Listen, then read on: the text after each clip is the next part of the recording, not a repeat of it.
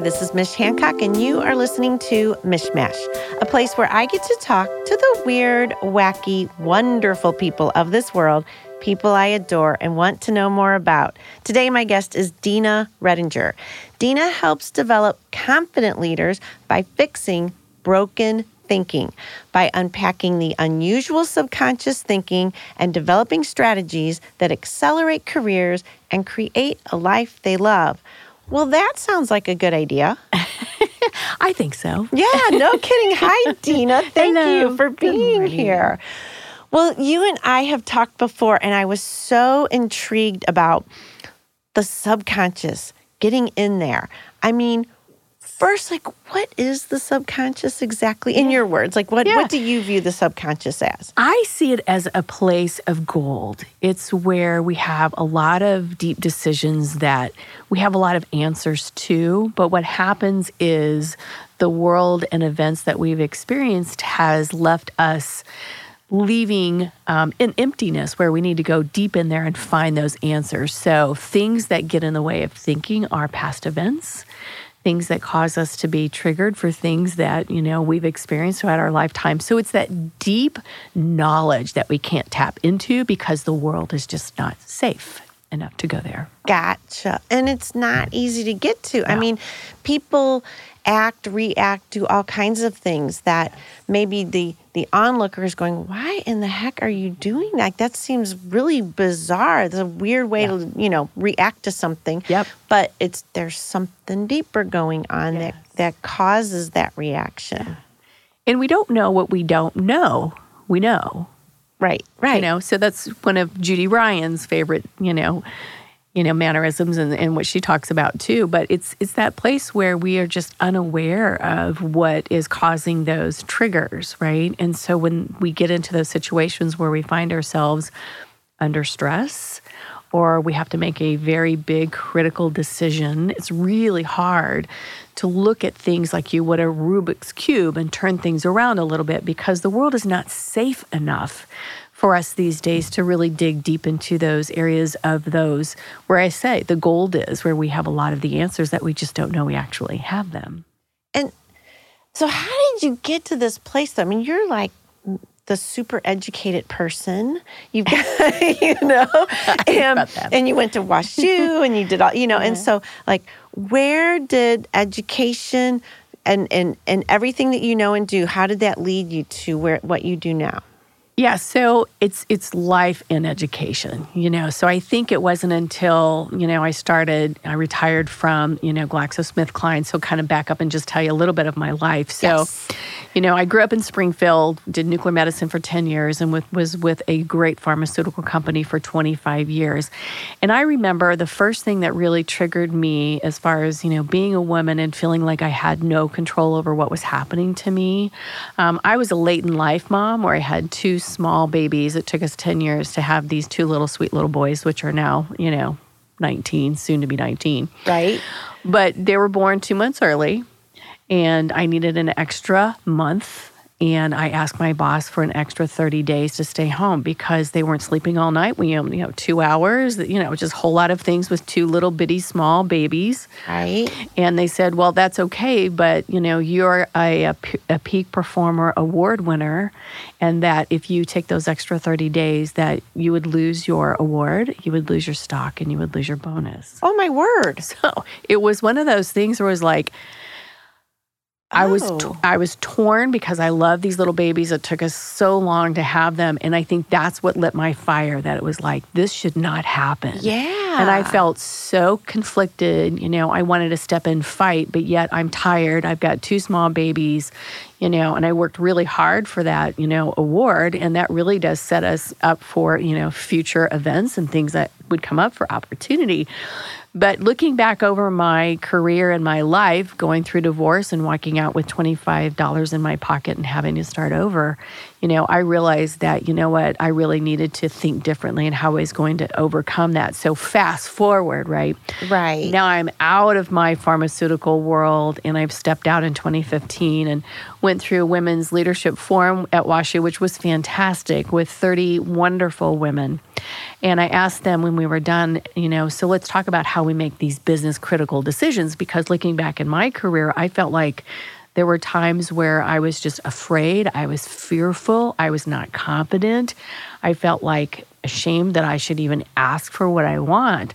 And I asked them, you know, tell me, you know, can you are you confident in how you're going to make business critical decisions? And they said, no, I'm, I'm really not. And I said, well, let's do a pilot. so I said, let's just Good jump idea. in. Yeah. So 15 of the women jumped in. And I created a process to really, you know, get into that subconscious thinking where events don't get in the way and cloud what you see, but you have to be in a really safe space to go there. Our own self judgment, we have our own shame. Um, and I think when you can put women together out of love for each other, and I'm not going to judge you, I'm not here to fix you, I'm not here to tell you what bad decisions you made. Right. But we're here to hold a space to help you to move forward, but yet, you know, come up with some strategies to move. And the women were taking these huge increases in pay and they were moving really fast. And I'm like, hey, there's something to this. I think we'll just keep going. And then I invited one of my professors, um, Dr. Jackson Nickerson, who is an organizational development specialist, right? And he is also an engineer. So he's one of those amazingly, incredibly warm, bright men. And I said, I think you should come see what I'm doing because I think this is really different. But I have to ask the ladies if you could come. I'm like, hey, can I invite a guy in? Yeah. Here's who he is, you know. And when he came in, he said, yeah, there's something very special and very, um, very unique and very different. So from there, that's how I figured out that we all suffer from broken thinking because life is kind of like a, a bowl of, you know, stuff. we got to figure it out. Well, right. And sometimes Yeah. you just feel like it keeps handing it out. You're Yeah. like, Whoa, can Right. we slow slow this down Right. a little bit? I got too much going on. Yes. And well, and we and, and that's like kind of what we were just talking about beforehand that we both have so much going on at the same time and Yeah. there's so much happening you you do begin to feel really overwhelmed and do. you know, how do I Yeah. Is this okay that I'm this overwhelmed? Am I going to be overwhelmed for a long time? And, ah, you know. Yeah. And that's a, a, a part of who we are as people. You know, I talk a lot about, you know, broken thinking really is that biological response to stress. And this is not nothing new. Right. But it is, I think, a little bit different in how we recognize how we respond to stress as women and then how men respond to stress. And I find that there's a striking difference between the two, but yet there is some similarities because they suffer too, but they just suffer in a little bit different way. Well, talk, speak to that. That's Yeah. interesting. Yeah. So for women, you know, we've all grown up with, you know, we are caretakers. Mm-hmm. We have a mindset of servanthood. Right. You know, we're a task based, you know, women who've got to get things done. We've got long lists and we're going to get it done. You know, men on the other hand are thinking about, you know, how they're going to win the game in the game of life, right? They're going to win at the job, the next promotion, you know, they're thinking ahead about what I want. They're also very clear. But for women, this biological response to just life, it causes that fight or flight of, mm, do I make a, you know, a better decision? Have I made the right decision? And if we show up in the business world and we are acting on a decision that we thought by history was a good decision, and then we apply it to this particular problem, and guess what? That wasn't the best decision Right. then we're judged. So that's where a lot of the bias comes in. And I think this is true for all people, but for women and especially women of color, you know, there there is this bias. And if we make a mistake, you know, it causes those career stalls. And so for men, it's much more forgiving, although they have their instances as well. But it's much more forgiving for men than it is for women. So we are on this constant heightened sense of am I being judged? And then we're judging ourselves. And I'm looking at you, Mish, and I think your business is fantastic. And I'm thinking, God, I want to be like Mish. She's got all this stuff going on, you know. Um, and so we're constantly comparing ourselves to other people, and it's such an unfairness to ourselves that we Oh, don't hold that space for ourselves. It's definitely not a good Mm-hmm. idea. And I'm old enough now to know, you know, recognize when I'm doing that and thinking, "D- why are you comparing yourself? Just do your thing. Like, Yeah. and, and, you know, don't judge your own journey. Don't judge other people's journeys. You know, we're all on this, some kind of a journey, right, right? right. But Well, let me ask you this. Do you feel that part of this, especially in the workplace, and I remember when I started my business, um, I I felt, I mean, I had some men say to me, no one's going to pay you to do, you know, that business, which at the time was posting to social media pages for companies and organizations. No one's going to pay you for that. And I was like, "Mm, I think they will. I have this feeling they will. And I was glad I didn't listen and Yes. just went with, you know, my Yeah. own intuition and feeling that I'm, I'm going to go with this.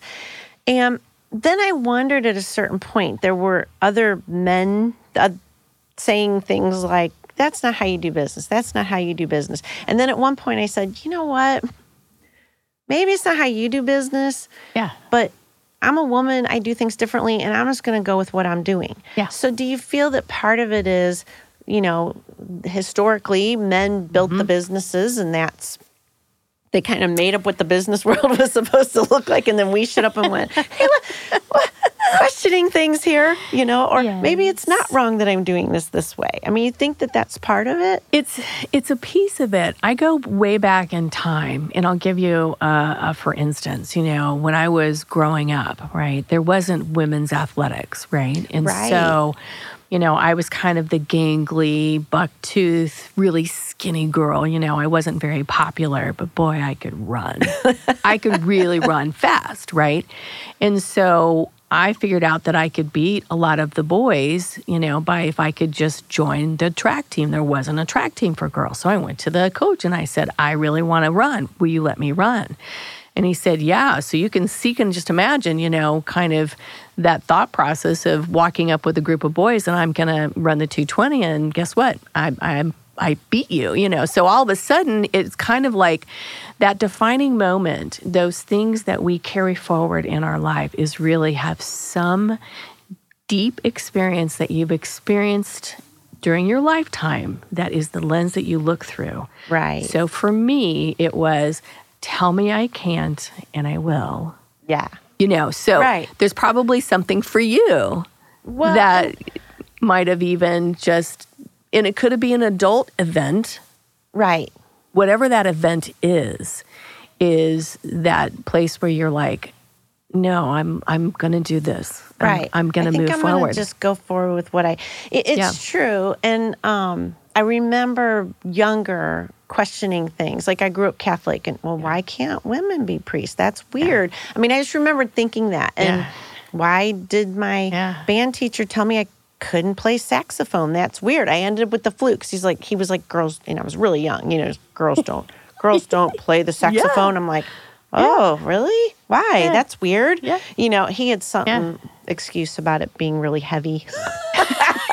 Like, okay buddy. Um uh, you know, know, if, if. I ever see him again, I'm going to talk to him about that. But, uh, but you know, and so then it's it's um, it's a matter of you know what you see and how the world has Yes. formed something, and then then the Yes. people that come in and say this Right. has to be different.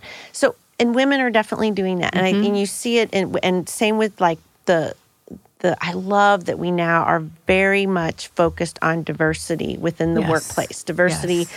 you know, with culture, race, ways of thinking, you know, I mean, different perspectives. People Mm-hmm. Right. are now understanding how amazing that is to bring that into the workplace and how it can really uplift a workplace. Yes. Because you, you're going to have less blind spots when you have a lot of different Right. perspectives coming in. Right. And that's one of the big things I've seen a shift in the market right now that, you know, the NASDAQ is, and all the financial people are looking at, you know, ESG. So you're looking at environmental guidelines, mm-hmm. social guidelines, and then you've got the governance. This is a big deal. What we do know is that a lot of the programs for diversity and inclusion aren't working because we have to create those really safe spaces. And that's kind of the one of the things that you know i learned through the pilot is that you know we can't go deep in how we think and we can't share unless we feel safe enough to do that. Exactly. so there's a need on the other side of the world and how we think and although the programs and even investors now are looking for this right? How can we connect people on a deep level? Well i can tell you about my experiences and i can tell you what i need.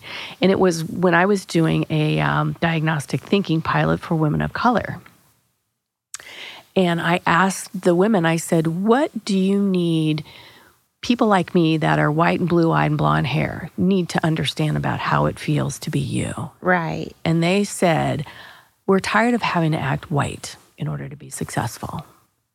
I like that. And I was Yeah. like very taken back, you No, know, by that that. Just yes. So much and they have to step into, they have to let themselves go, you know, in order to be who they are. So I think this place in small groups where we can share ideas, where we can solve business critical problems and see things through other people's eyes and share our experiences because their experiences are completely different than mine. Yours are completely different from mine. Right. You know, but it doesn't discredit people for who they are, man or woman. It's fascinating. One of my favorite things right now is I feel like there are so many, you know, so let's go to the media, you know, the media who, you know, kind of was not paying attention to everybody on earth. Now I feel like there's more and more shows coming out that are helping, again, the blind spots, right? The blind spots of, you know, what really happened in America a long time ago, you know, Right. like what, and not Yes. just not just the white story. There are many other stories, and so those I feel like that's all finally coming out, and that we've got these directors, very diverse directors that are addressing these different Yes. subjects and topics, and Yes. I love it. I am fascinated with it. I mean, I've always said I thought history was really, really boring. And I think the reason why I thought it was boring, number one, I felt like it was just talking about war the whole time. But the other thing is, I, I don't, I think I knew on some level, I'm not getting the full story. Yes. I'm only seeing one side. Yes. Isn't there more to see? yes. You know, and I think that that's why I was just like, I mean, I really did. I grew up thinking history's a bunch of hoo ha. I don't want to Yeah. deal with it. You know, Yes. I couldn't, I couldn't appreciate it. Yes, and people have some amazing stories. You know, I was listening to, you know, what happens, you know, to, you know, people in general and what have they experienced in their lifetime and how that defines them as adults and Right. how do we move forward past that and how can we create new thinking out of the way that I feel is a broken thinking, which is the that broken place where we continue to do the same thing over and over, and we have the same result. Right. Which we know what that's called. you Right, insanity. exactly. Right. So I do think that, you know, the world is hurting and I think we've got to be able to, you know, create safety for people. And I think that's why we have you know, the crime, we have wars, is that there's a need on the other side of it, but we don't really know what that is. But people are doing some really not so nice things to other people. And it's very hurtful, very, it's hard to watch, especially right now in the world. Exactly. And so, what you're doing, you're creating this safe space. So, let's Mm-hmm. talk about um, what does that look like in the real world? I'm a woman. I, I, I, I, I got the leadership going. I'm ready Yep. to take the leadership up to Yep. that next level. And I engage with Dina, and what happens? Yeah. So I think as a leader, the first thing you want to do is make sure that everybody knows that you're human. You know, you're going to make mistakes, number one, but your opinion really matters, right? We want to create a space where I don't want you judging each other team. Right. I want you to take on what other people are saying and sharing. I want you to be more Socratic in your questioning and withholding judgment of each other. So, you know, and I know in my diagnostic thinking groups, that's one of the things we do right out of the gate is that if you feel like you cannot keep the you know, conversation confidential and that we can be honest with each other, then please feel free to excuse yourself because that is kind of the code of conduct. That takes away the safe space Right. right, there. Yeah. So it's you've got to set it up front as the leader. And I think if you don't set that up front, then you go back to the old autocratic ways of leadership. Well, this is strategy. I need you to do A, B, C, and D, and I'm going to measure you, and I'm going to judge you, and I'm going Right. to decide how much bonus you get in the very end. When essentially, you know, we're all in it together, and it's a human world, and we're not perfect but we can inspire each other for what we need out of each other to make us a better team. And that's what I learned in my pharmaceutical world when I stepped out in 2015 and became a certified coach. It's just kind of one of those things that just kind of fit for me because you go through all those experiences with what didn't work well. Well, right. nobody felt safe enough.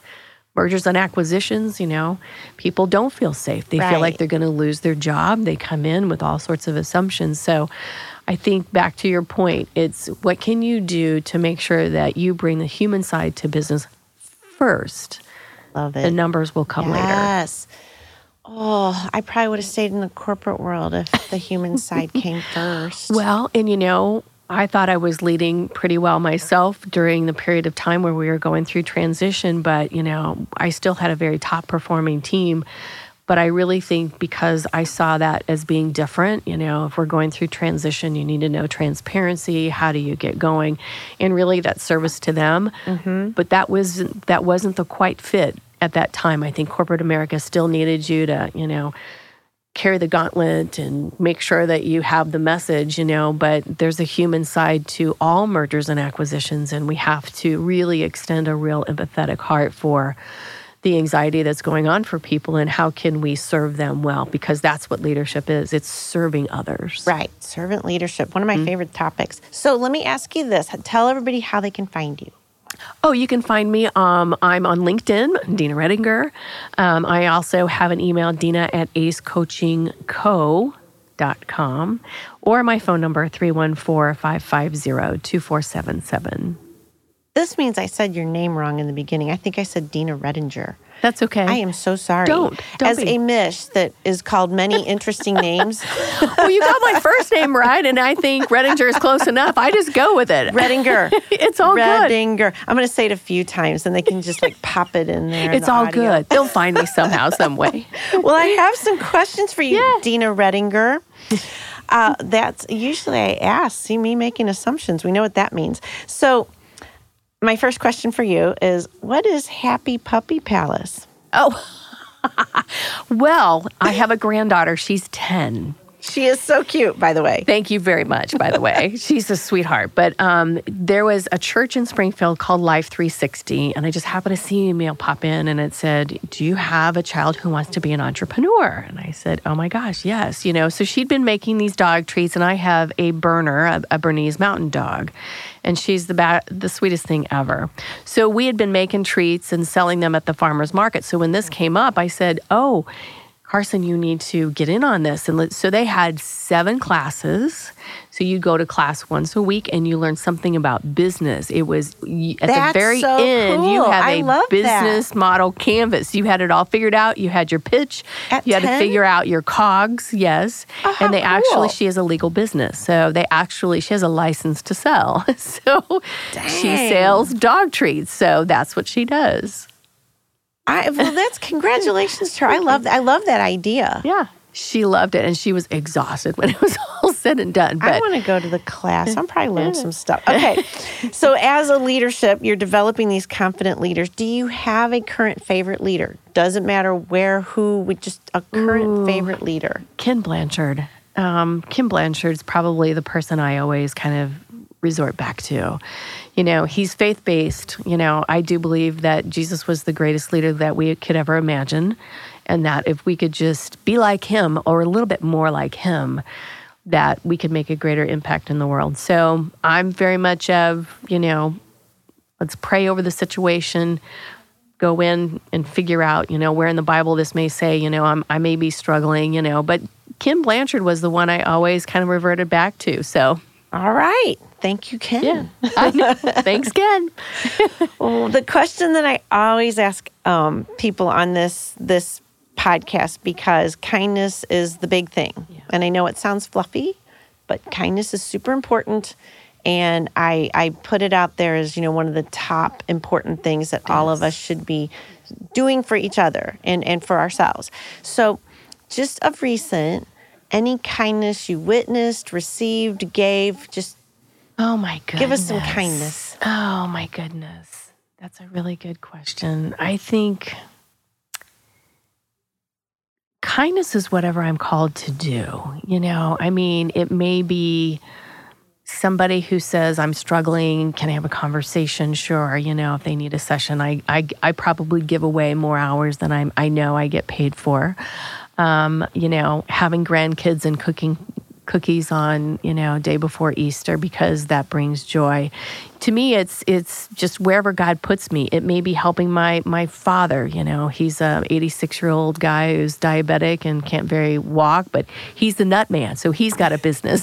so he actually sells nuts in Springfield. All right. so it's just honestly, it's just what I'm called to do. If the door opens, you know, honestly, Mish, I just I just. I just walk through it, and you know what? I just figure it out later. I love it. Oh, uh, that is a really good thing. I'm I'm all about figuring stuff out. I say that to myself a lot. I'm like, you'll figure it out. Yes. You'll figure it out. Say yes, you'll Yes. figure it out. You know. Yeah. So Yes, yes, very cool. Yes. Well, Dina, thank you so much You're for being welcome. on Thank today. It's been a joy to get to know you better and learn Thank more about what you're doing and helping the future or already leaders that are ready to just be comfortable in their leadership or take it up, right? Yeah, I love that. And thank you for the work that you do. Oh, I can see your heart too, Mish, and I really appreciate the opportunity to come in and share my story. And um, we have a lot in common. So, Yes, we do. We're going to hang out. All right, everybody out there, you have been listening to a Mishmash podcast. Uh, be kind. You know, it's the big one. Be kind out there. Love you all. Bye.